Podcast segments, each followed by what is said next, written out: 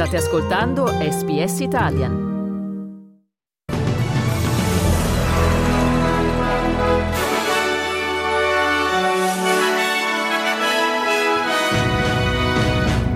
Il governo del New South Wales propone di abolire l'uso di denaro contante nelle poker machine entro i prossimi cinque anni. L'Ucraina fiduciosa di ricevere forniture di caccia per l'aviazione militare. Attacco informatico in Italia e in altri paesi europei. Nello sport, domani si giocano i due posticipi della Serie A. Qui Domenico Gentile con News Flash di SPS Italian di lunedì 6 febbraio 2023.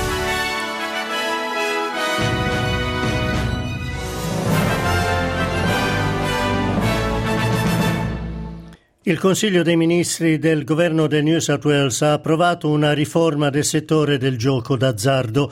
Il Premier Dominic Perrottet ha annunciato che tutte le poker machine dello Stato entro i prossimi cinque anni non potranno più accettare denaro contante.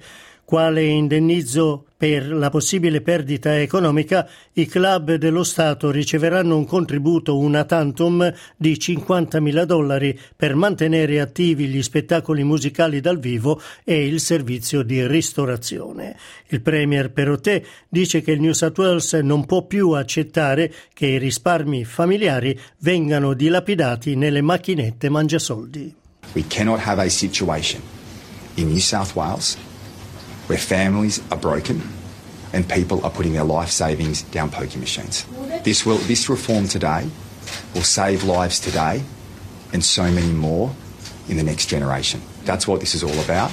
We have a situation in New South Wales, if you exclude casinos, where 40% of poker machines in the world are here in our state. La ministra degli esteri australiana Penny Wong ha invitato Cina e Stati Uniti alla calma dopo che un caccia militare americano ha abbattuto un pallone aerostatico cinese al largo della costa della Carolina del Sud. Secondo la ministra è importante che Stati Uniti e Cina mantengano aperto il dialogo. Penny Wong ha anche detto che l'Australia è preoccupata dalla violazione dello spazio aereo americano da parte di quello che le autorità di Washington definiscono un pallone spia. Le autorità cinesi, nel protestare per l'abbattimento, hanno detto che si trattava di un dirigibile per la ricerca meteorologica spinto dai venti verso il territorio americano. Passiamo in Italia. Il governo segue con attenzione gli sviluppi di un attacco hacker che ha interessato numerosi siti, incluso quello della rete Team e diversi bancomat. Un vertice di sicurezza è stato convocato da Palazzo Chigi per fare un primo bilancio dei danni provocati e mettere in campo le adeguate contromisure. All'incontro parteciperanno il sottosegretario Mantovano, autorità delegata per la sicurezza informatica, i direttori della agenzie del Dipartimento Informazione e Sicurezza Baldoni e Belloni per fare un primo accertamento dei danni causati dagli attacchi e per confermare la promozione di una adeguata strategia di protezione. L'attacco interessa anche altri paesi europei, incluse Francia e Finlandia, e l'Agenzia italiana sulla sicurezza ha informato già le autorità canadesi e statunitensi su possibili attacchi ai loro siti. Non è ancora certa la fonte degli attacchi. Passiamo in Ucraina dove il governo di Kiev ha ancora una volta chiesto la fornitura di caccia per l'aviazione militare. Il ministro della difesa, Oleski Reznikov, nel ringraziare l'Occidente per le forniture militari, ha detto che gli aerei verranno consegnati anche se non è certa la data.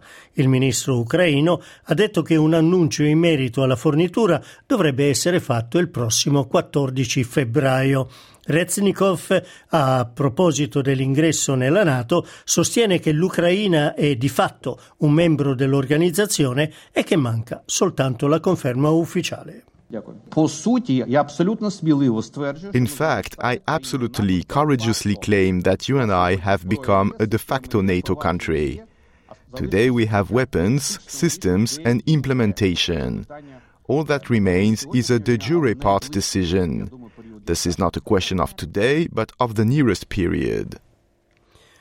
Torniamo in Australia dove dopo la pausa estiva sono ripresi i lavori parlamentari. Il costo della vita e la proposta di un referendum sull'inclusione di una voce indigena nella Costituzione sono in cima all'agenda politica del governo. Il primo ministro Anthony Albanese ha confermato l'intenzione del governo di indire il referendum entro l'anno. I believe very firmly that Australians should take the opportunity that they'll have in the second half of this year to cast a vote for yes, to cast a vote to walk upon the path of reconciliation in the spirit of generosity in which the Uluru Statement from the Heart calls us. I Verdi dovrebbero annunciare la loro posizione entro questa settimana, mentre il Partito Liberale non ha ancora fatto annunci ufficiali sulla proposta. Intanto un sondaggio pubblicato questa mattina dall'Australian indica che il 56% degli interpellati è a favore dell'inclusione di una voce indigena nella Costituzione e il 37% contrario. Chiudiamo con lo sport. Domani mattina si giocano due posticipi della ventunesima giornata della Serie A. Verona-Lazio e Monza-Sampdoria.